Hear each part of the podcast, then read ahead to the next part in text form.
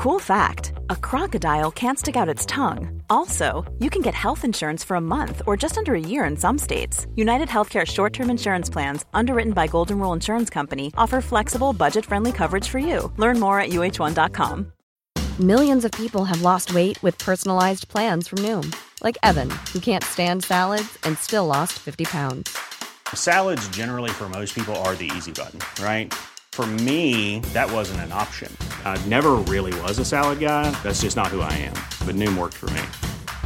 Get your personalized plan today at Noom.com. Real Noom user compensated to provide their story.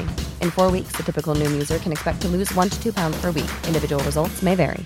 Burrow is a furniture company known for timeless design and thoughtful construction and free shipping, and that extends to their outdoor collection.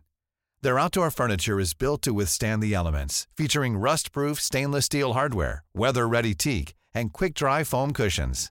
For Memorial Day, get 15% off your Burrow purchase at burrow.com slash ACAST and up to 25% off outdoor. That's up to 25% off outdoor furniture at burrow.com slash ACAST.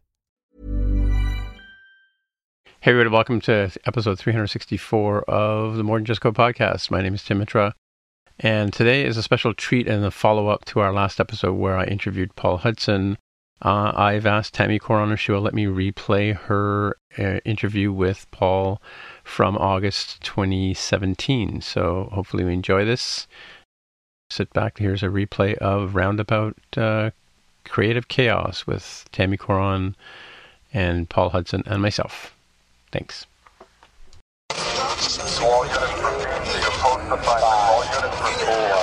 Three, two, one, zero.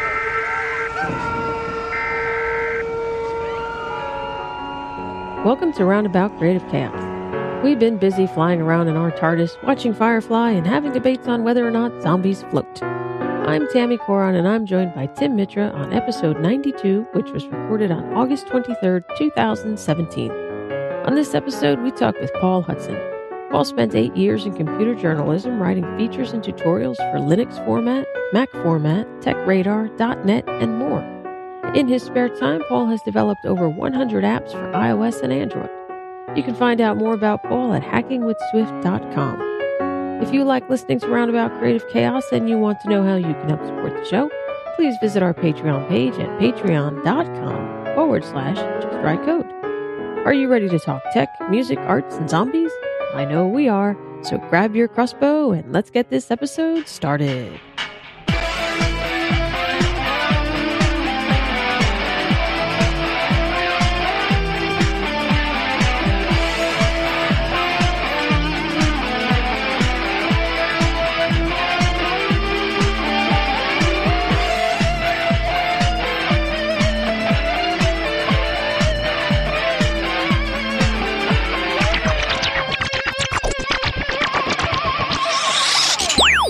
Paul. How are you? Hi, Tammy. I'm doing well. How are you?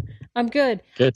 Welcome to the show. This is uh, uh, Tim Mitra is my co-host, by the way. I don't know if I mentioned that in any of the emails. Hello, how are you? Good. So where are you where are you calling from? Where are you where are you originating from?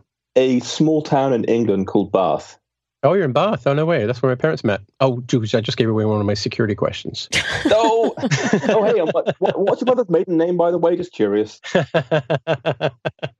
yeah, exactly. My dog's name and yeah. Paul, I had no idea you were from Bath. How funny is that? Bath. It's Bath. You'll you'll find out over the next sort of hour or so when I progressively fall asleep. It's like three minutes past midnight here, so uh, No. Mm. Tim and I were just talking before we called you up here that, like, when something new comes out for Swift, I don't even think it's 24 hours before you're out there releasing stuff. That's really. No, he I- trolls Apple. I'm sure. I, I certainly go through my fair share of coffee. That's for sure. So you gonna tell him the bad news yet, Tammy? oh, yeah. By the way, the bad news is welcome to the show. There's no pre show. There's no. We just jump right into it because why not? I like to catch you off guard. That's fine. We're already down one security question, right? So we just need a few more, and we're, we're away. I'm, we're rich. We can forget this whole podcast thing. Retire to Honolulu somewhere. Mm, hopefully. Mm. Anyway, Paul, all kidding aside, before we jump too far into the show, will you please let our listeners know who you are and what you do? Because some of them may not know who you are. Uh, yeah, sure. So I'm Paul Hudson. I live in a small town in England called Bath, where Tim's parents met, and I write books. Uh, so most of these days, that means iOS books at hackingwithswift.com, but I've done lots of others too. That's me. So how did you get into the whole area of instruction and writing books and things? Uh, honestly, for kicks, for fun. It's uh, uh, writing for me wasn't my first choice. You know, my first degree was computing science, like a lot of folks. I'm one of those tedious people who sort of got into computing at a very young age and, you know, reading DOS books when I was 12 and stuff. And, uh, you know, my life became progressively more focused on computers. Uh, I'm not sure how it works in the US, but here we you have your first exams at 16, and then you have second exams at 18, and of course your degree at 21. Right. And for me, it became it became computing science 16, then at 18 again, even more computing science, and then degree computing science. Da, da, da. So by the time I was 24, I was just so laser focused on computing science and programming and engineering and stuff that I'd forgotten the rest of the world existed, which is a bit of a shame. Um, but then I started writing for a magazine, just like freelance.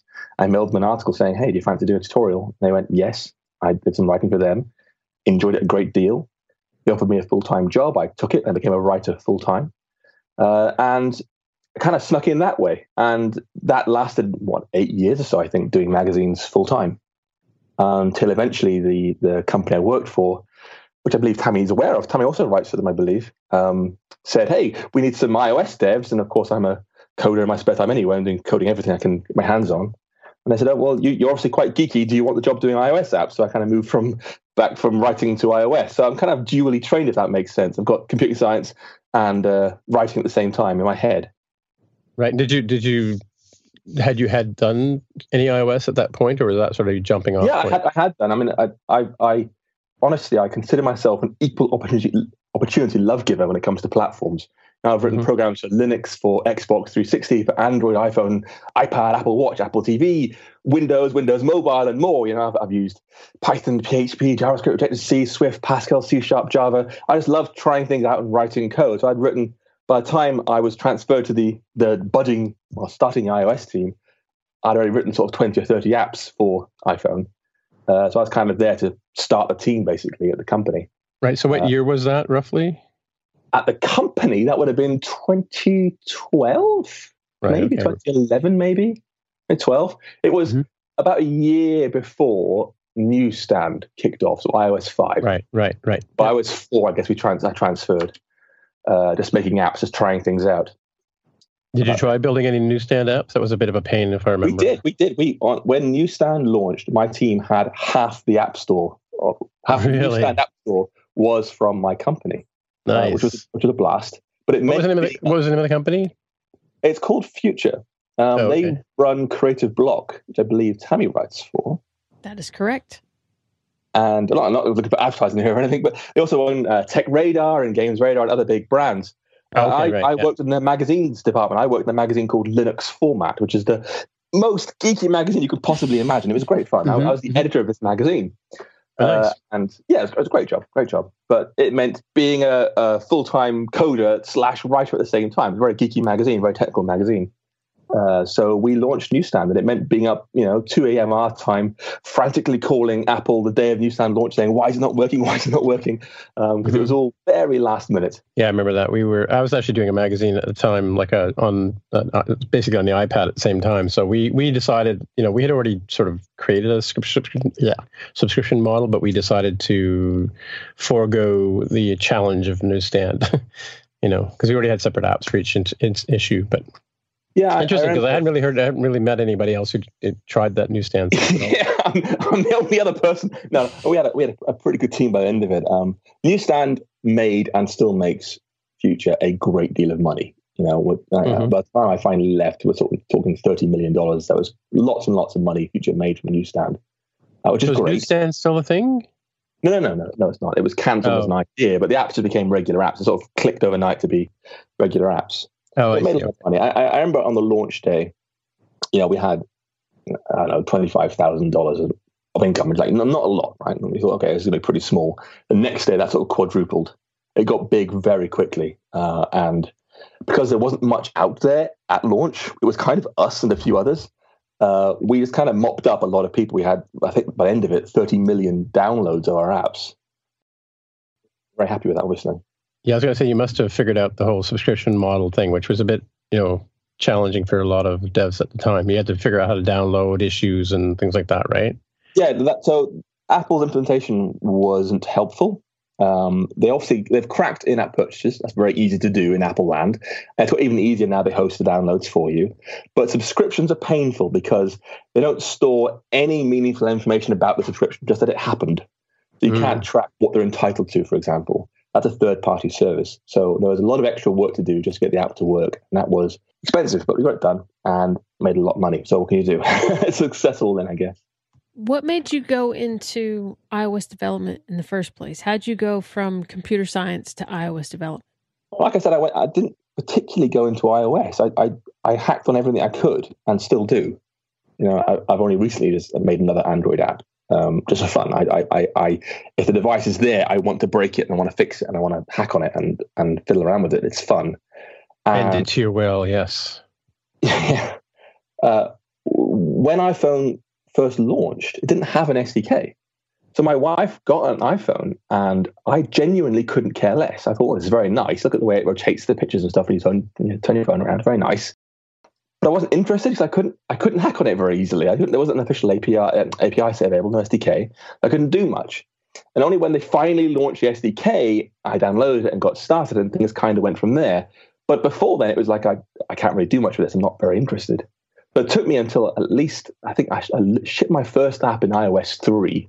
I think SDK had been out for a full year by that point, and I'd shipped an app and got it out. So it took me a while to get into that because I didn't really care until it was hackable. Mm-hmm.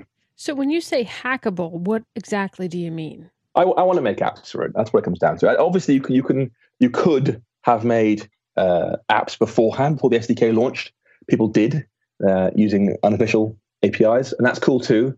But I want op, uh, open, documented, useful APIs available to me to work with. That's all I care about. That's why I've, you know, I've, I've written Windows Mobile, a basically useless platform, but it was great fun. It was great fun. It, it, you know, it, it ran .NET 2 on a fairly rubbish HTC device, but it was easy to hack on. It was great fun to hack on. Xbox 360, you know, it runs C Sharp, had a brilliant set of game APIs called XNA. It had you know, Wi-Fi debugging way, you know, years before Xcode 9 was even thought of. Um, and it all worked. It worked brilliantly. These devices were great fun to hack on, even though ultimately it went nowhere. But iPhone, just for me, originally wasn't interesting because I couldn't get hold of these official APIs until finally they launched it and it went from there. I was going to say, did you actually build anything for Xbox at all? Like any, like I did. any, I ship any products in? Or? Do you remember, what was it called? Xbox Indie Games or something they called it? Well, remember, remember the original Xbox 360 um, look and feel?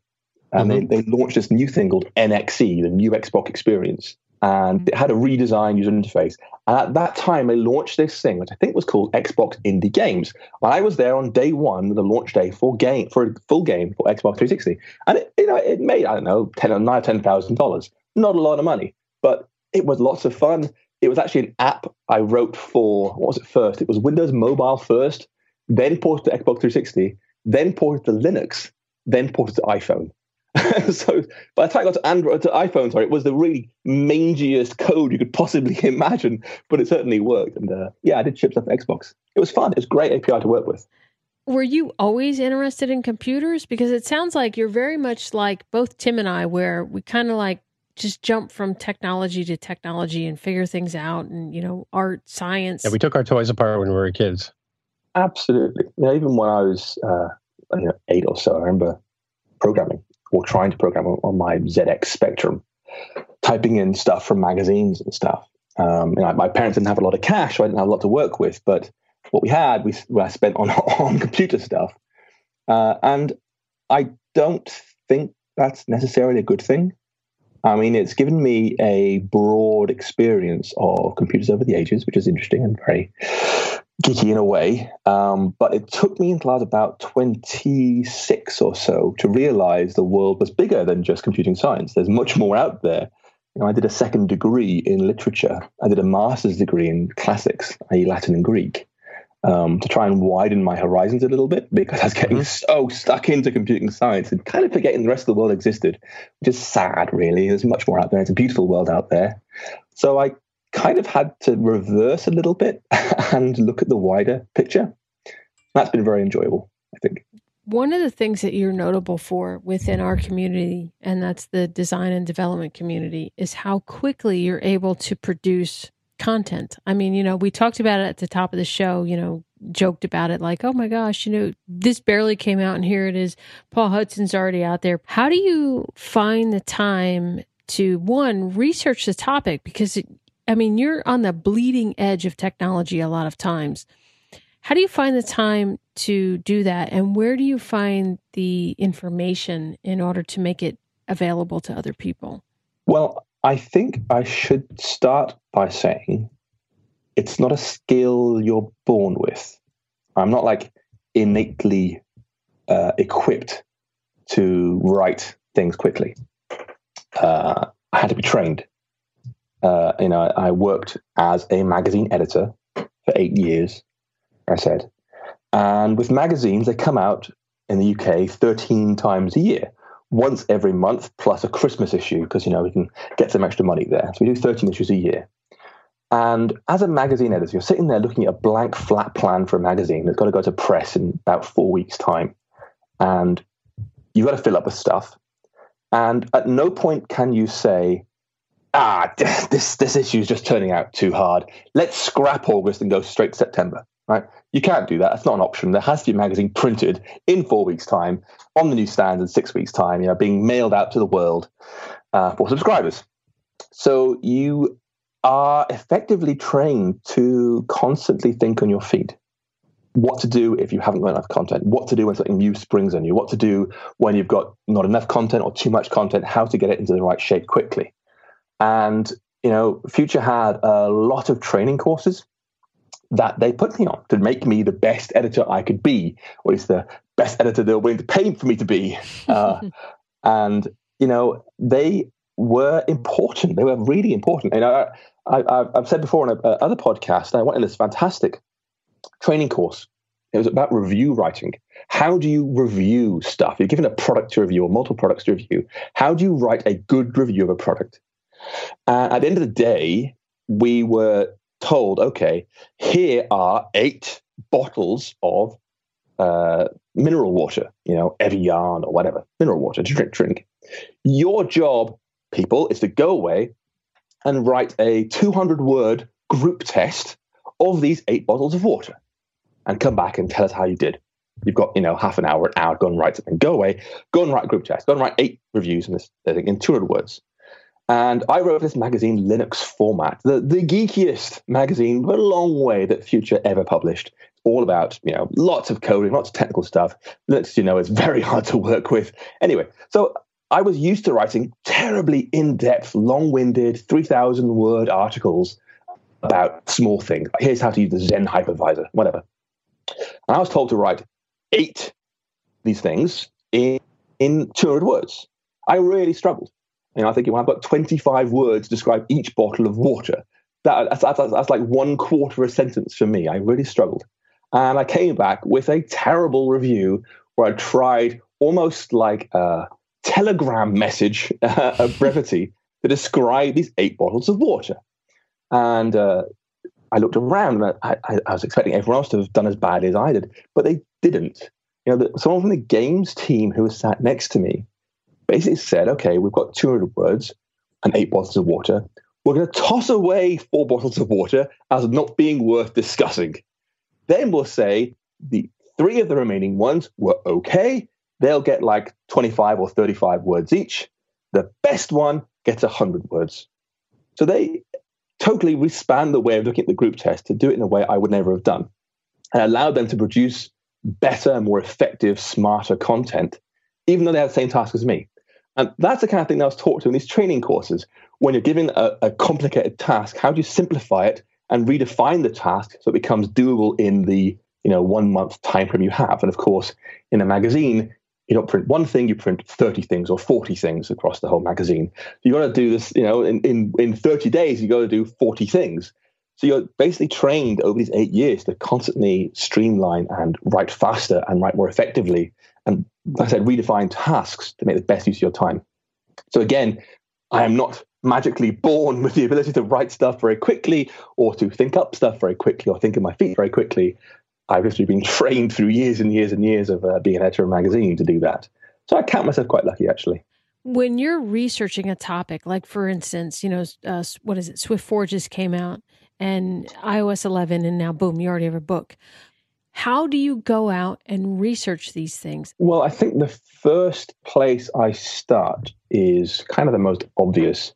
So, you know, I, have written a lot of apps for the App Store myself, personal ones, plus apps for you know big companies like UBS or Fender or so forth. But personal apps for my own spare time, I've written a lot of those over over hundred over the years, and my most popular apps are about Latin and Greek, which is a really strange popular app to have. But that's as I said, my, my master's degree is in, in Latin and Greek, right? So I, as a personal interest of mine, I enjoy Latin and Greek. I wanted an app about Latin and Greek in my pocket wherever I went. I can read Latin or, or read Greek. I made this app for myself, basically. And as it turns out, a lot of other people are as Latin and geeky, uh, Greeky geek as me.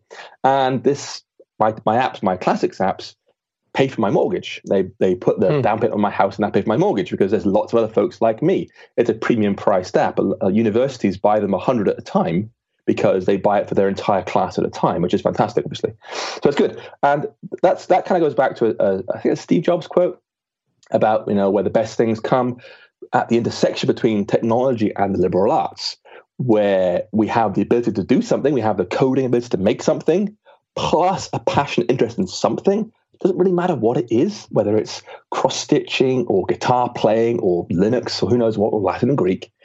Put those two together, and you've got a great app opportunity. So with my apps, my plan is basically make something for myself and basically imagine there are 100,000 folks out there just like me and they kind of are at this point. And even though I, I think I'm a beautiful and unique snowflake, ultimately there are one billion iOS users in the world. I am not that beautiful, I'm not that unique. So there are of folks out there that like, like me, and they'll they'll buy my apps ideally. And with the books, that's my starting point. What book do I want to read about this topic? I look at iOS 11, I look at a big list of features and go, this one looks interesting. This one looks interesting, but probably quite niche. This one looks difficult and not interesting. Da, da, da. I kind of whittle down three or four hundred features into the seven or eight I really care about. You know, I, I sit and read through the API diffs when they are published eventually by third parties nowadays, sadly, looking for every tiny change across UIKit or other change going on, and whittle it down to a document, and then go down to down, down, down, and down. Eventually, I find a list of things I really, really care about that I can personally get attached to and enjoy talking about. And then I obviously I go into researching it. I have to try and find out how they work. And as you say, that is rather hard at first because there isn't a lot out there. Apple, uh, because of their secrecy, uh, obviously don't always publish documentation for things. Even today, there are things saying, you know, no docs available for certain new classes, which is very annoying. Uh, with the WWDC videos, they often, often publish the source code, which is even better. Thanks, Apple. Um, so often I am forced to sit at Xcode and pretty much scream pretty much say I, I close the door so my kids can't hear, then really vent my rage at my monitor. I've got a nice big screen to scream at uh, while I try and figure out how things work. And you know, I, I try and publish my what's new in iOS N feature the night of the announcement. So you know, I watch the keynote at what is it, 2 p.m. The State of the Union keynote, it's 2 p.m. Pacific time, uh, which is you know 8 p.m. here, sorry, 10 p.m. here that finishes at midnight here. I start writing about half past midnight. So I, about by about five thirty a.m., I finished the article of what's new in iOS N, um, and that's mostly lots of screening, trying to figure out how it works because it's so woefully documented at first. And uh, occasionally, I'm lucky enough that someone at Apple responds. Um, I email them saying, "Listen, you you you've done your usual trick of not giving any source code. Can you help me out?" And they will do. But more often than not, it's complete silence. And uh, if you've ever attended WWDC, you'll know the labs really make it come to life. The labs are amazing because you can say, "Hey, you, uh, you wrote this thing," or you know, she wrote this thing, or he wrote this thing, whatever it is. You can grab them and say, "How does it work? Why does my code not work? Damn it!" And they'll help you fix it. Um, sadly, I haven't been there for like three years now, so I'm kind of struggling around blind. And you know, it, it sounds awful, but that's the the the blunt truth of it. I fire up Xcode, I type in some code, it doesn't work. I type in some more code, that doesn't work. fast forward 30 minutes past the sort of uh, Charlie Brown teacher style screaming effect. Yeah, I've got something that works. Brilliant. Move on. Yeah, you totally described the entire development process for most of us for the last seven years. But so before we move on to something, I just want to go back to this this game team of yours that that gamed the whole review process. So because because now I have doubt, right? And the, my doubt is this: Can we trust reviews in magazines where they review a multiple bunch of products and they choose one or two shining stars to be heralded above the rest. I'm, I'm thinking in mostly with you know reviews of 3D printers, which I've been reading re- recently. You know, um, is is that a thing in in uh, in you know where, where they basically threw out the four bottles of water and said these ones are rubbish. We're not going to talk about them. So the they didn't game the process. That's that's a, a, a, an unfair way to describe it. I think. Okay. Well, I just yeah. Bottled water was chosen by the teacher because, let's face it, it's all the same. Water, right? yeah, I know exactly. it's, yeah, it's water, right? So look, yeah. is is the label shiny? Do I like the packaging? What's the lid like? Um, but let's take 3D printers as a much more uh, realistic example. Uh, they will absolutely cherry pick the selection of stuff. They have to. They have mm-hmm, to. Mm-hmm. When you're printing a magazine of 132, 116 pages, or a website, you have you know, uh, it costs about 100 bucks to put up a web page, uh, an article about something, maybe 200 bucks in a longer one you have to spend that money wisely. And there are hundreds of 3D printers, thanks to sort of floods on Amazon's uh, stuff from random manufacturers from Shenzhen or wherever. Um, there are lots and lots and lots of them out there, but most people do not want to read through the dross. They don't care right, about the right. vast majority. They care about which ones are actually likely to be useful to me. So immediately, the person you're, you're paying to write the review has to exercise some judgment and say, listen, this one here it's basically the same as these other five or whatever it is. So that could just go out the window and they will cherry pick eight. And from there, in my experience, it's very fair. You know, I've worked with so many journalists over the years. I've hired so many journalists over the years and paid so many journalists over the years. They work extremely hard to uh, be fair and be unbiased. And, you know, we used to get complaints all the time, all the time. You, you, for us with the Linux format, you know, you favor Ubuntu far too much or something like that. And, you know, I'd have to sit there, I'd, I'd look through all the back issues and I'd count the pages and say, listen, we did only this much or that much. And it's difficult. And, you know, it's often it's not so much what you do or what you say, uh, it's how people in, in, infer what you said or infer what you did. So you want to be seen to do the right thing as well as do the right thing, if that makes sense. Uh, so it's a it's a sometimes a no win situation.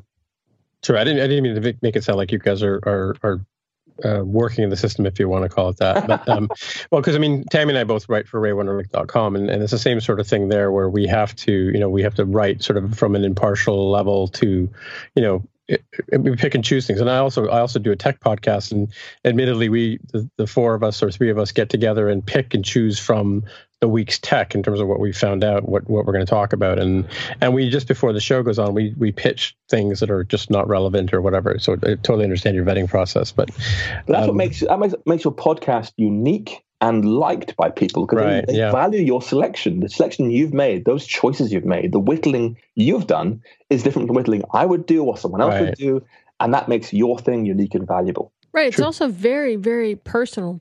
You know, when you're, it's almost like art. When you go into a museum and you're looking at art, I might look at one thing and think, wow, that is so incredible. And Tim might come behind me and be like, dude, that's just a green dot on the wall. Why are you so excited? You know, so yeah. it's, it's how you look at things that I think makes these review processes very interesting. I agree. You better agree. This is my podcast, man. and she chose you. That's true. That's true.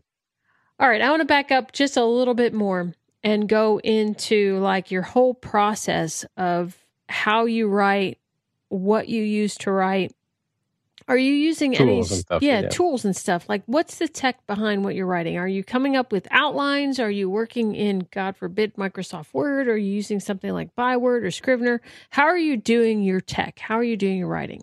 Fundamentally, I, I keep it very, very simple. I have a big folder on my desktop called Swift, which is one gigantic GitHub repository. And in that GitHub repository contains all the text and all the projects, source code, all the images, all the website material uh, for my entire Swift life, effectively. All the source code for everything is in there, including the entire website as well. Uh, so the books are just markdown files I edit with IA Writer and then commit to GitHub. And that's really as simple as you can get. I don't think you can get much simpler than that. Uh, I do have some tools I kind of wrote for myself to convert the markdown files into the output books. I've got a number of long scripts and uh, actually an iOS app to do some of the work uh, because it, it, it, creates output I happen to quite like and my readers quite like, so I leave it alone. But nearly entirely it's just GitHub and IA Writer, which I think is pretty trivial actually. I could probably do more advanced stuff, but I don't need to. I don't want to. So you just scored a whole bunch of points by talking about Markdown with Tammy, but um, so I'm curious from uh, my own my own background is in publishing as well. But uh, so I'm curious as to how you go from um, your Markdown GitHub sources. You, you, said you wrote some scripting. I understand that, but um, how does how does that become? Do you do you publish to like PDF online and sell that way, or do you ever so, print? Uh, or you know, I, I, use this process because of experience, effectively. You know, I, I wrote some books years ago with Pearson and one with O'Reilly. And the Pearson one was a load of Microsoft Word documents with track changes turned on and just bouncing around reviewers who left comments and you accept or reject them, yada, yada, yada. And the O'Reilly one was a load of um, uh, XML being put into Subversion at the time because it was like 2004 or so. Uh, and unsurprisingly, the Subversion slash XML one was significantly superior to work with because you could obviously track any problems, track any corrections much more easily. Um, and that's why I've kept my process quite similar to that because it is simple, it is clean and clear. and the scripts I write, uh, I, I, I, run the, my little uh, script. It outputs EPUB, Kindle, and HTML from one script. And I run it through an iOS app to generate PDFs from that and it works well. It takes right, maybe, uh, right. two minutes yeah. to run. Yeah, the EPUB is sort of a uh, XML with an HTML backing kind of thing. Yeah, I've done a few EPUBs myself. Yeah, yeah. The format itself is pretty grungy, but uh, I've got a script. I don't even think I don't even go near no, the no, script yeah. anymore. You know, actually, I'm, I'm modifying it right now because i have got a new thing I'm working on, and it requires a more advanced EPUB. So I'm busy futzing with the EPUB generator in the dark hole of the script I wrote years ago, uh, and of course, it's completely uncommented. You know, at the time, I'm sitting there, you know, glass mm-hmm. of wine, thinking, "It's a great script." Nah, disaster. So I'm, I'm busy uh, cleaning up the EPUB script right now. You're mostly doing self-publishing at this point, right? You're not working with any of the bigger publishers or even the smaller independent publishers.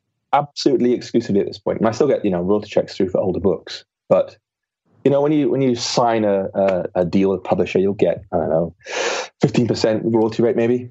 Um, that's what you get, and that's on the uh, revenue of the book. so when I put out, you know, had to do uh, Ubuntu Unleashed 2017, a new edition of my older book, uh, which is like 40 bucks to buy. Half the money will go to the bookseller, leaves 20 bucks. That comes in. They remove their costs, printing and so forth, paper, literally distribution costs and so forth. And then you get 15% at the end of the day, uh, which is very, very little money.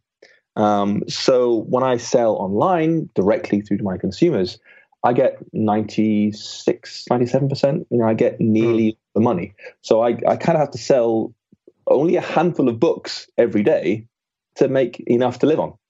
Um, nice. yeah. And of course, I found is that if someone likes my writing once, they'll like it again. So I've, I've got a sort of 14,000 person mailing list I can mail to, hey, there's a new book out. Do you want to buy it? And so many of my readers have bought all 11 books now. Uh, it's fantastic. I love the support they keep giving me.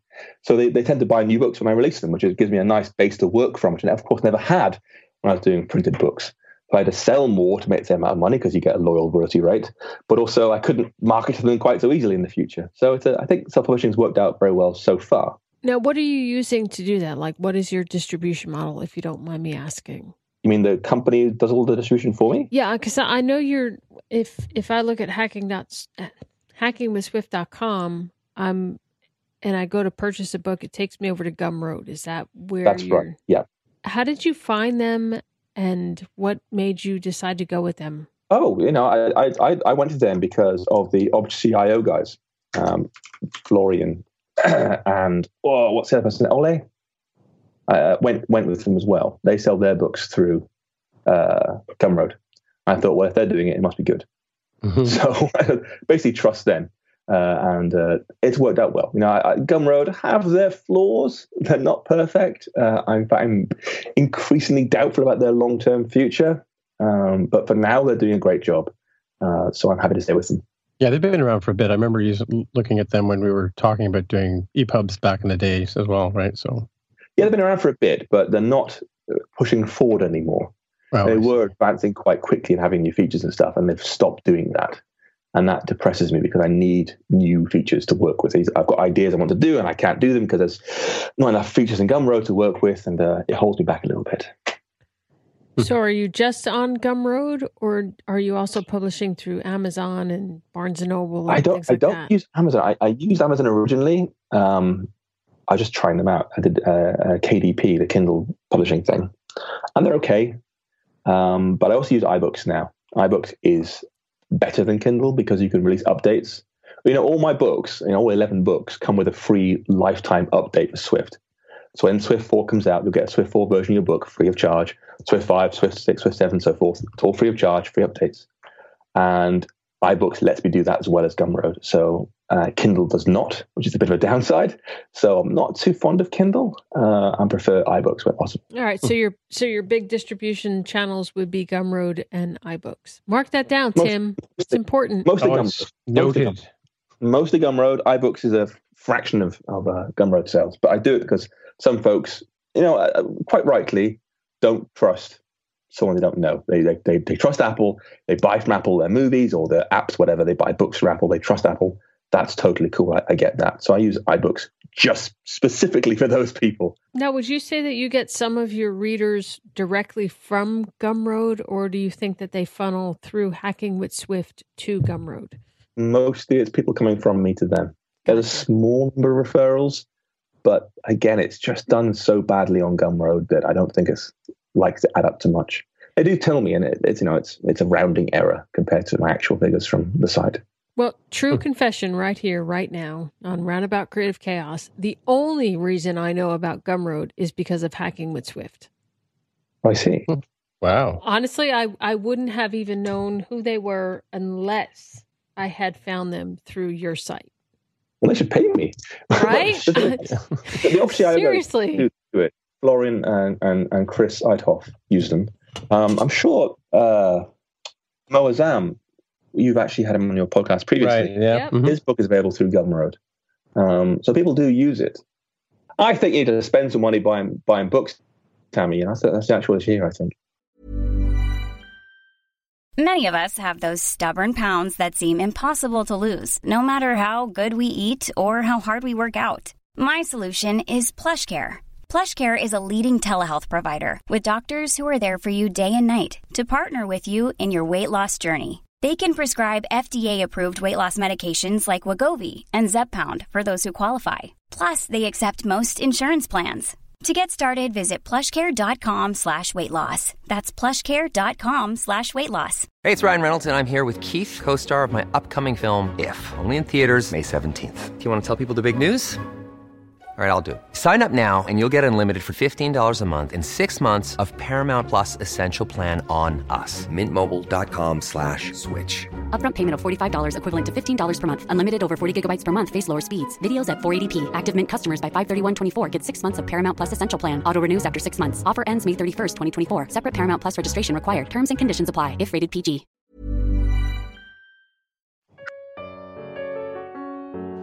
Do you have an epic journey you'd like to share? Is there someone you want to hear on the show?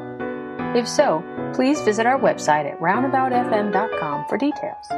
Or you can send us an email at interviews at roundaboutfm.com. So, Paul, we have this uh, section of the show we call Inside the Chaotic Studio, and we have a series of 13 questions. I don't know if you've heard the show before, but um, sort of loosely based on the work of Marcel Proust, something Tammy came up with, and we'd use it to sort of, um, I like to see peel back the layers of the onion and find out what makes you tick. So if you're ready, we've got some interesting questions for you. Well, it's, it's that or write a new book on iOS 12. I don't mind. So I guess I'm ready. Okay. All right. Um, so first one is pretty simple. What is your favorite color? Uh, I'm a big fan of British racing green, but more recently I've been buying a lot of red things. So yeah. Okay, cool.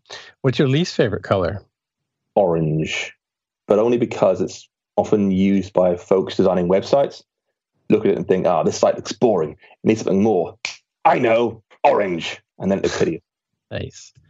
All right. What is your favorite word? Oh, that's an easy one. Uh, Floccinaucinihilipilification.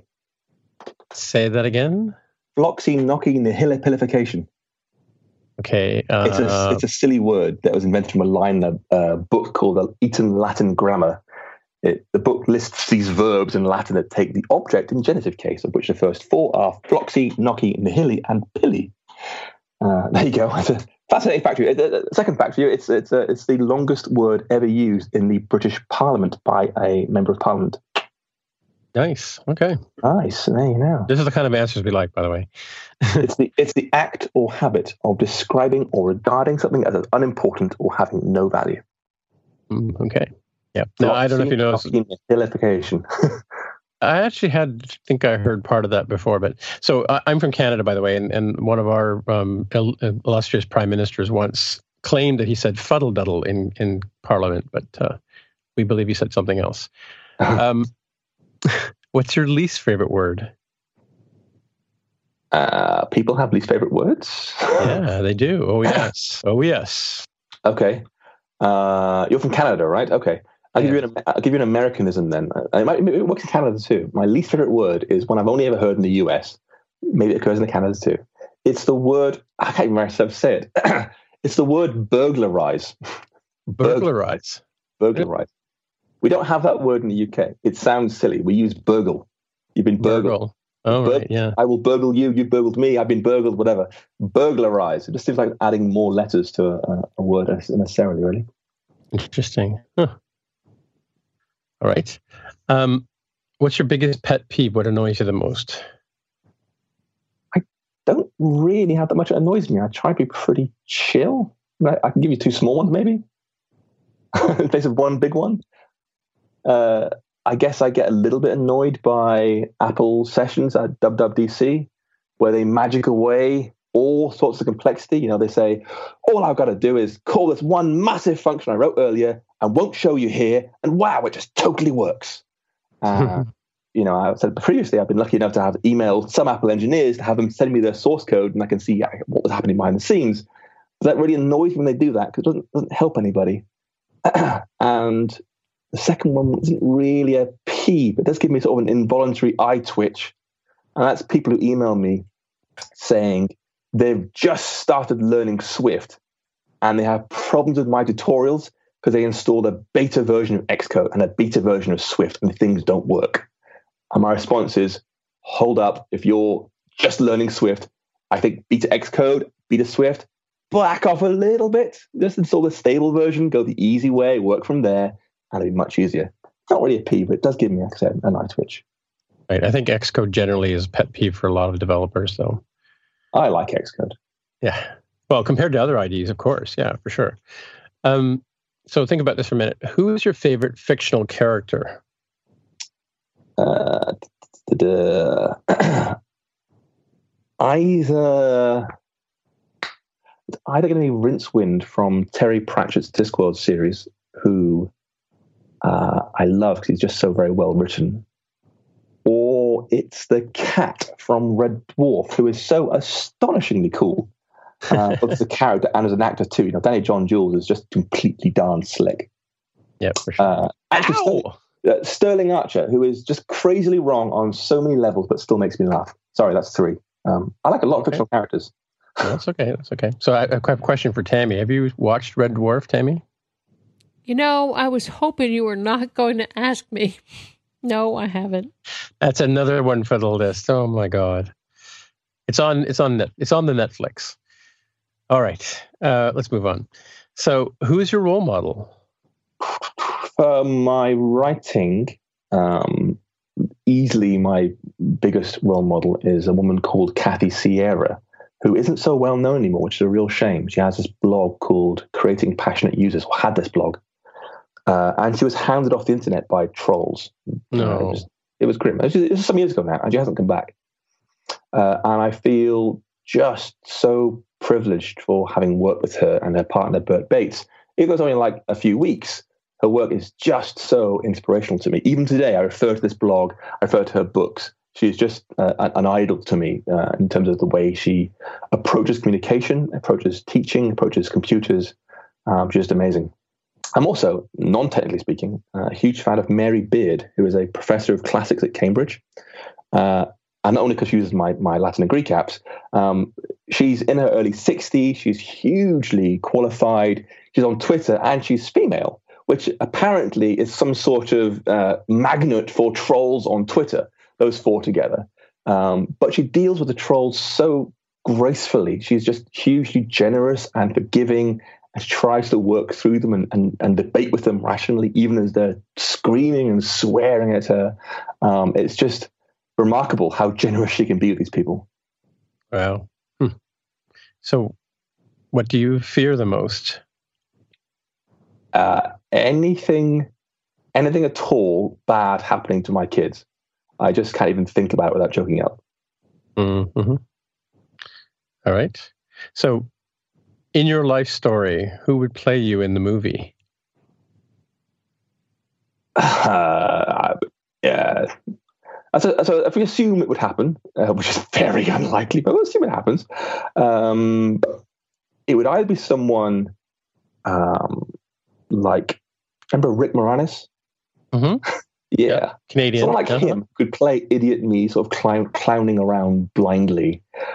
Or someone like David Hyde Pierce, who played Niles Crane in the Yeah. sitcom Frasier, who was an emotionally clueless intellectual with more knowledge of opera than people.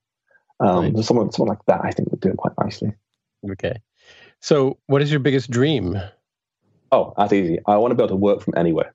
You know, I've had the privilege of traveling a lot. I love doing it. But now I work for myself. What I want to be able to do is spend the summer somewhere else. You know, my family can travel around. I can travel too.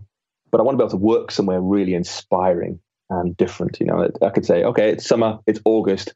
We're going to Geneva for four weeks, or we're going to Iceland for four weeks, or we're going to Verona for four weeks, and just work somewhere interesting while also having a holiday. That's my hmm. goal. One of our one of our partners over at RayWenderlich.com, I think he, through marriage perhaps, but he lives half the year in Thailand and half the year in the UK. So, I think he comes back to the UK for the miserable bits. Which bits of that? the dreariness and the rain and all that. Yeah. That's, that's the entire year. Yeah, yeah. Um, what's your greatest achievement? uh, absolutely, undoubtedly, my children. You know, I'm really proud of them, and they make my heart feel full. So, how many? How old? I have two. Uh, one's seven and one's three. Uh, we adopted the three-year-old two years ago, uh, and it's been a blast. We've had a a roller coaster time. I think we're through the worst of it, onto the good stuff now. But um, they're, they're great to have around. Mm-hmm, for sure. So, what do you regret the most? Is that the kind of thing people admit on podcasts?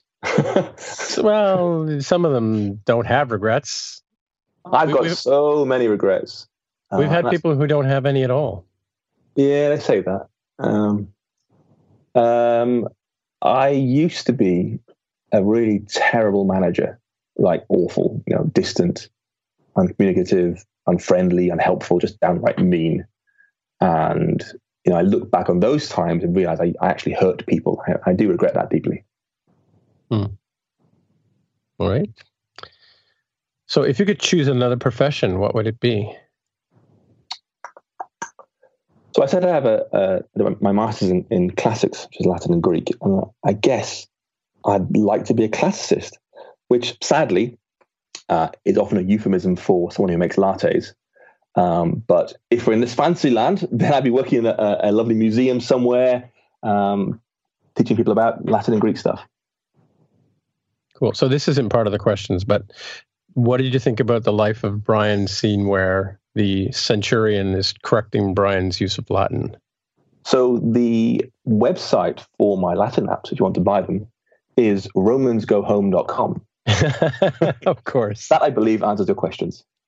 People call This the is Romans. an they go inside that. joke, isn't it? Oh, you don't? Uh, have you seen Life of Brian, Tammy? Oh gosh, no, I haven't seen it. Jeez, man. Right, I'm gonna, get, I'm, gonna, I'm gonna start a podcast and get you on my podcast and ask you why you haven't seen these films. oh, the list is long and the reasons are many. Oh man, man, really? You've seen the Holy um, One Python and the Holy Grail, Tammy? Please tell me that. I've seen enough of it. Enough of it. Okay, right. Well, we're leaving. questions Best left that unasked. Yeah, so the two of us are leaving the podcast to you, Tammy. Bye. Oh, later. All right. So actually, this is the most important question of the podcast. It is. No, this theme- is really what decides whether or not this podcast is like a real podcast. and it gets aired or not. Yeah, exactly. so, so we need a very, very firm and, and, and convicted answer from you. Okay. So what would you do in a zombie apocalypse? Well, obviously, I'd go to the Winchester, have a pint, and wait for it all to blow over. I, see, I have, I have mixed feelings about that answer. Why is that? well, He'd be like, he'd be like Simon Pegg in the movie. He'd be wandering around like you know, with his head not screwed on right as the zombies are all around him for, you know, the first day or so, right? I'll be I'll be oblivious for quite a while, but I have got a cricket bat, so I'm ready. There you go. Hmm. I think you need to tell Paul why that question is so important and how it's more than just do we publish this podcast or not. Well, Zam- Tammy's building a zombie uh, apocalypse army. Right. So right. she, needs to, she needs to find people who can. On you know, whose side? on her side. On her side. Okay.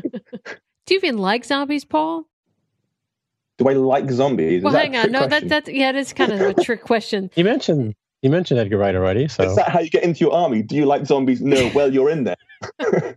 no, we need Right. people who we need people who can do research. We need people who can write books on Swift. We need people who can run and get gather groceries and and we need bait too. oh my All right, goodness, we've, Paul. we've lost control. We have Lost lost control. control. Paul, if you want to stay for the after show where we talk about things that are really irrelevant in the world, like zombies, you're certainly welcome to hang And, out and a list of movies that Tammy needs to watch as well.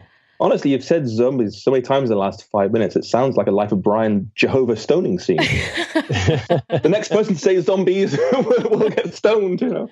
But yes, I'll, I'll happily stick around. Oh, good. All right, then let me wrap up cool. the show in in the proper way, and we'll head over to the after show after this. Hey, Paul, if people wanted to find out what you were working on next and how they can get in touch with you, where would they go? Uh, I'm on Twitter, like most folks. Uh, I'm at Two Straws, TWO Straws. Uh, also on Reddit as Two Straws. Stack Overflow as Two Straws. GitHub as Two Straws. It's actually pretty easy once you know the Two Straws part. Uh, you can also email me. I am paul at hackingwithswift.com. I'm speaking at various conferences soon. I'm at iOS Dev UK in Aberystwyth, SwiftConf in Cologne, uh, PragmaConf in Verona, and UA Mobile in Kiev. And the next big thing I'm working on, I think, I think, is a completely original idea for a Sprite Kit book. So I'm doing lots Hmm. of research for that, and I believe if it all works, it will teach folks how to make Sprite Kit in a creative and fun and original way. And so far, the research is looking really good. So I'm excited about it. You know, my interest just got piqued when you said Sprite Kit, right? That's like my favorite. Yeah, but you know, Tammy, it's the end of the show now. We're on to zombies now. know. We, I don't. I, I'm going to be so confused as to what to talk about in the after show. Do we talk about Sprite Kit? Do we talk about zombies? Do we talk about movies I haven't seen? No, we don't talk about that. Anyway, It's going to be a great book, I'm sure, so far anyway. all right. Well, I got to hear more about that. But in the meantime, let me wrap up this episode of Roundabout Creative Chaos. You can find us on the web at roundaboutfm.com. We are also on Twitter and Facebook at roundaboutfm. And if you enjoy the podcast, please consider writing a review on iTunes. If you're listening on Overcast, be sure to hit that star button. And don't forget to let Twitter Machine know that you're listening. It really helps us out. And of course, you can send us your feedback and guest requests to interviews at roundaboutfm.com. And finally, I am winded, but you can help support the show. Oh my goodness. I think, Tim, you should totally take over before I pass out from here. Man, that just caught me in the middle of doing something else. Uh, where were you in this thing? I can't remember. I was right How at far the did you end get? about Close Candy Crush Saga now. Come on. Tell me about Patreon, Tim. I'm sweating over here. I turned Oh, my air yeah, off yeah, like yeah. hours ago. It's like 100 Oh, degrees in my house. Okay, so if you'd like to support the show, you can find Tammy's or you can find Tammy's account on Patreon at patreon.com slash just write code. Is that it? You're like a professional, Tim. I know. And what do they have to do now? Put on your headphones. This is the good part. Take it away, Felipe. If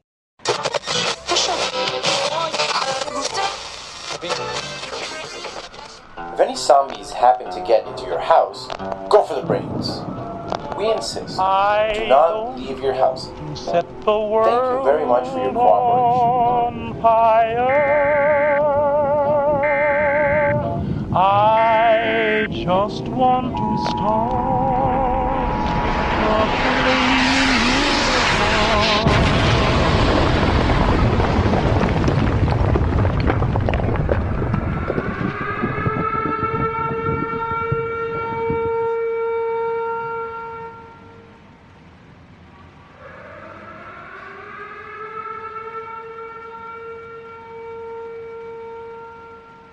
Welcome to the after show, Paul, where we talk about zombies and I want to hear about this Sprite Kit book you're writing.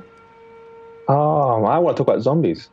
All right, we'll talk about zombies. You're the guest. Mom always said you got to be. Terrible. You, the, the customer is always right, and the guests are always, you know, the Well, the ones who problem get is to I haven't so- announced the Sprite Kit book yet. I haven't told folks what my idea is, and I don't want to Well, spoil it because this Don't thing worry. actually. At it the rate takes that Tammy absurd. gets this out, it won't, it won't be a problem.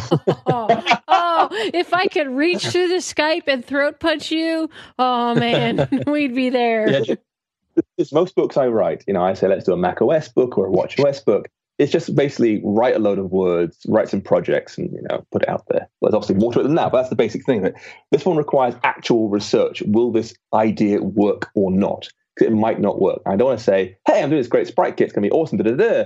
And here it is, and then it ends up being a disaster and not working as planned, which is why I have not announced it yet. All right, we're totally talking about zombies then. When's the podcast going out? Got me asking. Uh, How many, how many, how many weeks do I have to try and rush through my research? I'm gonna I'm gonna be conservative here and say four weeks. Four weeks. Oh, I can tell you, four weeks is ages away. I know, right? You want, you want to hear my idea? yeah, I do. Do you want the to wait? Do you want this in the show? Oh, that's fine. It's been four weeks. It's fine. It's fine. It's All fine. right, No, all right. literally, I've, told, I've told no one else. This might be a terrible idea for a book. Roundabout exclusive, folks, right here, right now. Unless it takes me six weeks to edit this podcast. yeah, you you may have heard about it here first. So you, you may have heard it here first. You may have heard it about weeks ago. Who knows? but equally, you may not hear about it at all because it might be a disaster. The research might prove wrong next week or the week after. It might bail out entirely. Anyway, uh, when you were young, because you've already asked me about my childhood, and asked you about your childhood, did you ever read the book, books series, Choose Your Own Adventure? Oh my goodness! Course, I, yeah. Look, okay, look, you guys are gonna freak out, and not believe me, but I was thinking he's gonna ask me about choose your own adventure. I swear to Boom. God, that is exactly what I thought right before you asked that. And There the answer go. to your question So- is yes. It was my favorite series. There you go. So in Choose Your Own Adventure, you know, you, you're in a dungeon somewhere. It's okay. If you want to turn left, turn to page 24. You want to turn right, turn to page 34, whatever. And you navigate a tree through the book. My plan is to do two things for a Sprite Kit book. Firstly, segment a, a project, a game project, into very small segments. So you get five minute wins. Every five minutes, you get a result you can see visual on the screen. Bang, bang, bang, bang, bang. So you can't get bored easily. That's a small idea. The second idea is every sort of second or third chapter break, present three options. Do you want to do A, do you want to do B, or do you want to do C? And what you choose affects the way you read the rest of the chapter. So if you work your way through the first project, in my current test, there's 51 different routes you can take through the chapter to build different kinds of games, depending on what you want to happen in the game. wow, So it becomes that's ambitious. It's, it's kind of my idea, as in like uh, you're building this kind of game ultimately, but how you move the player, how you score points, what the player even is, is down to the choices you make. And it kind of works because it'll be EPUB. This is why I've said to you, I'm, I'm currently rewriting my EPUB generator to handle this forking system that can accept multiple inputs and generate multiple outputs because there's no page, there's no like PDF anymore. You can't jump through pages. It's one huge EPUB you navigate through with hyperlinks effectively. So that's the plan. And I've done the first project fully now, and it works brilliantly. It's so much fun. You say, "Oh, you know, I want to be a, a race car. I want to be a fish. I want to be a spaceship. I want to, you know, tap the screen. I want to tilt the device to move, whatever." You make your choices, and the code it presents to you adjusts all the way through. and you end up with a completely almost unique game, which is great fun. So that's the plan. So what you're saying is you're creating a choose your own tutorial book. Yeah, pretty much. It becomes code your own adventure. Um, that's not the title of the book, by the way, before I get sued. Mm-hmm. but yeah, so you, you, you, you, when you select, you know, do you want to move the player in the project one by sort of tapping on them and moving, or by tilting the device, you'll then get a different following chapter that affects how you control it. So one will teach core motion, one will teach, you know, touches began and similar in Sprite Kit. Um, so you're, you're, selecting your path through. And it, what the, the, my goal ultimately is to make a book that works brilliantly for beginners in Sprite Kit, particularly uh, kids in a sort of 16 to 21 year old bracket who are at school, perhaps, you know, in an advanced uh, Swift class, who want to do coding but don't want to sit through a you know hour and a half tutorial. They want multiple quick wins, and they want to feel like they have some control over what they're getting. So if this project is reflective of what the rest of the thing is, there's going to be sort of you know four or five hundred paths through the entire entire book, depending on what you want to do. So you have a lot of control, a lot of feeling of uh, empowerment, and uh, it, it, feels great going through it so far. So what do you think of Playgrounds? The app or uh, the the technology in Xcode? Both, right? Because a lot of people are using Playgrounds for teaching. So I'm wondering if you're going to bring that element into this particular choose your own tutorial or choose your own code so, or whatever. Swift Swift Playgrounds. Yeah. Um, uh, Swift Playgrounds is interesting. Uh, you know, I've I've tried it with my seven year old um, and she quite likes it, but she's not like gagging for more. She's not particularly keen for more. Um, and I think Apple could do significantly more with it. I'm kind of glad they haven't because it, it, in effect they'd be Sherlocking me if they did. Hmm. Um, but uh, so far their efforts have been pretty small, uh, and I'm okay with that so far. Yeah, you remember Tammy? I talked about Jesse Chartier on um, that I saw at 360 iDiv, and she was saying that they educate in their in their courses they educate people in Xcode because they find that with um, playgrounds are good for sort of sketchbooky kind of ideas, but um, kids get more out of you know using Xcode and building apps, and you know even if it's a Hello World app at the very beginning, you know. So like I think like you know, and we do the same thing at RayWenderlich.com. We you know we we code for a bit, and then we want to make sure that you're building and running at regular intervals, you know, so that you're not going to get uh, frustrated or lost, or there isn't too much code. And yeah, so yeah. I, one, I've got two projects sitting on my desk. I'm, I should publish, and I haven't got around to doing two books that were ages ago. Uh, and one of them I made with my daughter, who's seven and it, I've bought the domain for it. I've, I've written the book up with her. I've re- recorded videos together. It's pretty much ready to go live, but I'm sitting here thinking last minute edits and yada yada yada. I haven't pushed it live now for the last six months. Been sitting on my desk, and it teaches Python using the BBC micro:bit. I'm not sure if you have those over there. They're very very small, extremely cheap devices that run. Mm-hmm. Trivial software. It's MicroPython software, but it has 25 LEDs, has an A and B button, has a little accelerometer in there. So you can make very fun, touchy feely apps on there. And, uh, you know, you can use a block based editor. You can drag things around like Scratch. Right, but. I've had students from the schools say they want to teach, they want to learn coding with words. Right, and that's yep. their way of saying they don't want blocks, they want Python or real JavaScript or something else.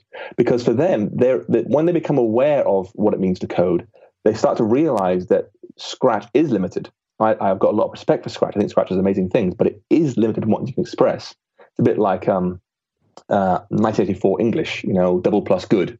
it's it's a simple form of programming that you can't express very much, and they want to escape the box and have control. Uh, that's why with Sophie, my daughter, we did this Python thing where you have got complete control. It is hard to do, but you do feel like you are literally talking to the computer. And I think that's the same gap between playgrounds and Xcode, at least for the students I've seen. They're doing the sort of the Byte adventures walking through in playgrounds and they're drag and dropping little blocks of like move forward and collect gem and stuff. Don't necessarily feel they really have any actually control. It's sort of fake controls, what they feel like to have. They're in a Kobayashi Maru scenario where it's all sort of a put up around them rather than being a real environment. I, I just don't think many folks are using playgrounds in schools. You know, the, the, the schools I have seen use Chromebooks or they use Surfaces Right, some, right. Some use iPads, and often they aren't very happy with their iPads. And if they are using iPads, they probably aren't using playgrounds because they've got enough cash to buy Macs, so they have Xcode. now, schools that have iPads are immediately a certain kind of school. Let's face it. Right. Yep. So you can give me some advice. Uh, I've, I've told you my idea. Do you think it's a terrible idea, or or it might work? I think it's a great idea. I mean, you know, growing up in the 80s and, and the 90s, the choose your own adventures were fantastic. You know, if I could put them to a choose your own coding option or choose your own tutorial or whatever the case may be, I can see that as being like a really cool thing for some developers. Great. Yeah, yeah it's interesting too because, you know, um, I think that sometimes I get frustrated with books that I'm trying to learn from as well, where they teach you something that I don't really care about, right? Like, you know, uh, and and you have to get through that section of the book to get to the good part that you want to get to, you know, um, you know, the, the, scoring system or something like that. Whereas, you know, if you do it this way, you can decide, well, do I want to make it? I don't want to make a D-pad game. I don't ever want to make a D-pad game, right? Huh. Um, because I, I just did. I did. I'm I'm too old to have you know really sort of spent a lot of time with you know PlayStations and Genesises and things like that. I mean, I did, I did use them, but I but I was an adult when they came out.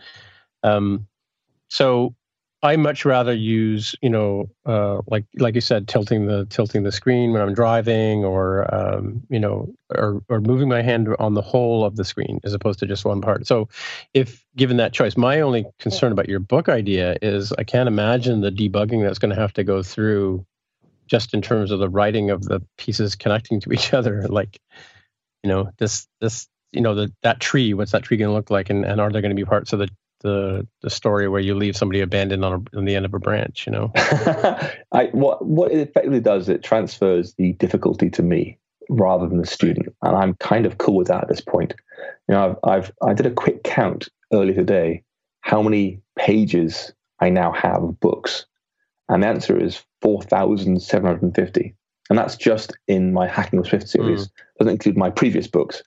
And of those uh, i think 4200 were written in the last 18 months. So i'm kind of okay with transferring the project load into my brain and hoping for the best. Um, but also you know i'll mail it out and let people try it out. I'll get beta testers effectively and say if you can find a, a, hole the book's yours for free or you know you can get the books for free and then get people helping me out. Hopefully people will be intrigued by the idea and, and uh, see where it takes them. Is hacking with Swift what you're doing full time now? Yeah. That was a really short answer. How can I eat my steak if Oh, you're sorry. just going to go Oh, with oh, yeah? uh, you want more of an answer um, Uh, this is a good Uh, steak. well, I need you to at least grab on- one bite, man. No, no, you're absolutely right. Uh, I, on reflection, I think uh, all things considered, looking around and, and really considering the history and where I plan to be in the future, and certainly what I'm doing right now, and also looking at my environment, people I know, the connections I have, what they're doing, or what other writers are doing, and where they might going in the future, the answer's still yes. Had enough steak? Almost. I'm still chewing. oh, I can't say much more than that. The That answer's was a yes. great answer. multiple times. Oh, I yes, love that answer. times. well, I'm trying to try my best. nice it's yes, I I I I, love doing it. Uh, it's it's great fun. Uh, you know, I'm, I've I've been on holiday now for uh, five six weeks, um, and it's nice having some time off, relaxing a bit, thinking up plans, doing some research, next ideas and stuff. You know, I start. I'm obviously away on holiday again um, as of tomorrow, um, but when I get back, sort of September the third or like fourth, I'm I'm doing a few conferences, doing the Welsh one and the Cologne one. But after that, then I'm back in full work mode, and uh, you know the SpriteKit book will hopefully enter production immediately um, because the research will have proven positive or being well. And three days And, later, we'll uh, have a new book. And honestly, it takes me remarkably little time to get a book out. You know, I, I've written, I said, ten in the last um, 14 months or so. Um, Mm. And that's with some pretty sizable breaks between them um, because I, tend, I do tend to work on two or three at a time. I've got a long list. You, want to see my Evernote list? I've got a long list of books I want to write. I've got so many ideas. And of course, imminently, you know, September, October, uh, Xcode 9 GM comes out. It'll become uh, Swift 4 Final. I have to update all my current books and release them because I do the free update policy. So everyone will get updates to my books for Swift 4 and High Sierra and WatchOS 4 and tvOS 11 and iOS 11. Da, da, da, da. So it's stacks mm-hmm. of work coming my way. So if a zombie apocalypse happens, ideally before the work would be better than after the work. Speaking right. of zombies, do they float or do they swim? This is an important question. I I why, know you why, may. Where does swimming come from? I don't get that. Well, because I don't know. I, I, you know if I were to consider the people from Game of Thrones as being zombies, uh, oh, yeah, then uh, in today's episode, this this happened. You know, the one where um, Daenerys dies at the end. I'm just kidding. they appear to sink. They don't appear to yeah. float at all. They appear to sink. It's the answer. They don't, they don't, float or swim. They sink, uh, and they don't drown. They just sit at the bottom, looking very annoyed. I expect. yeah, no, we have a TV show, American one called. Uh, have you you're familiar with The Walking Dead at all? Did you get that over there? I am. There And the uh, the follow up one is uh, what the Fear of the Walk Fear of the Walking Dead. Um, in that one, in season two, they they end up in a boat and because everybody's always saying, you know, oh, we'll, we'll just get on a boat and sail around and, and not worry about the zombies, which are on land. And turns out that the zombies have fallen into the water and they're floating around just ready to start gnawing on you if you fall in the water. So right, so it's a bit like the old.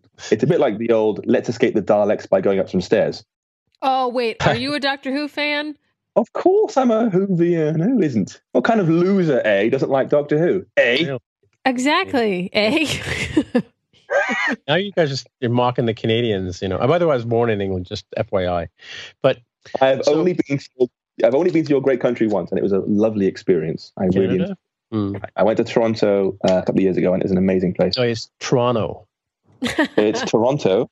Not Toronto. It's Toronto.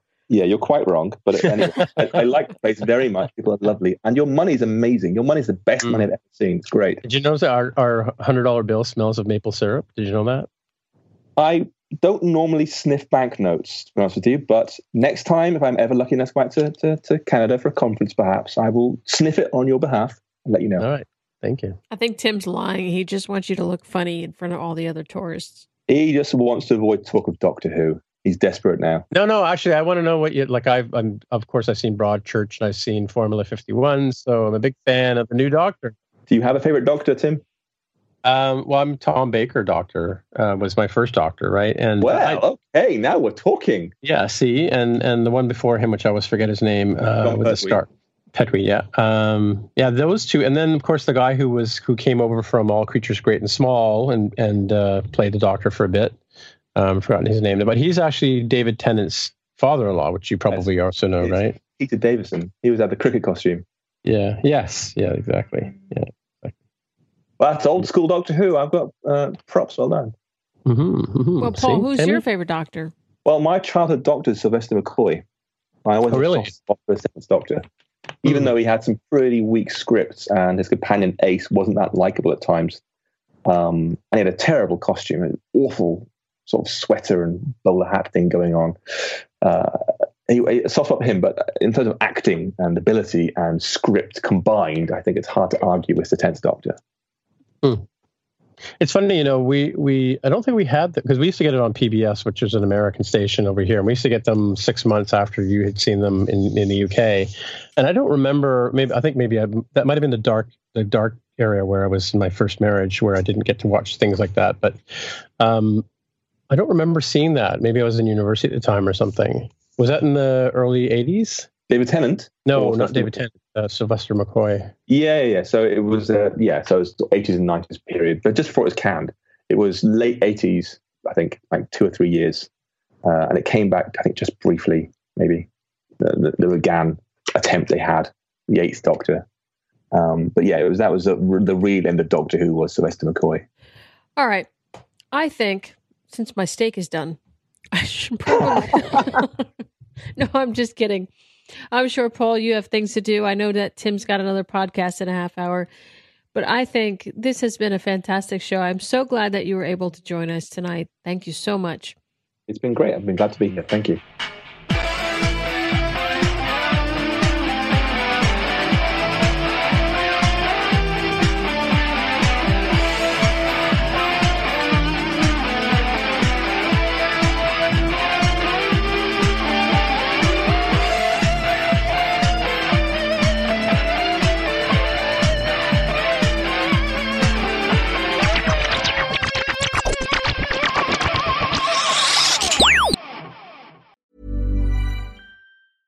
Even when we're on a budget, we still deserve nice things.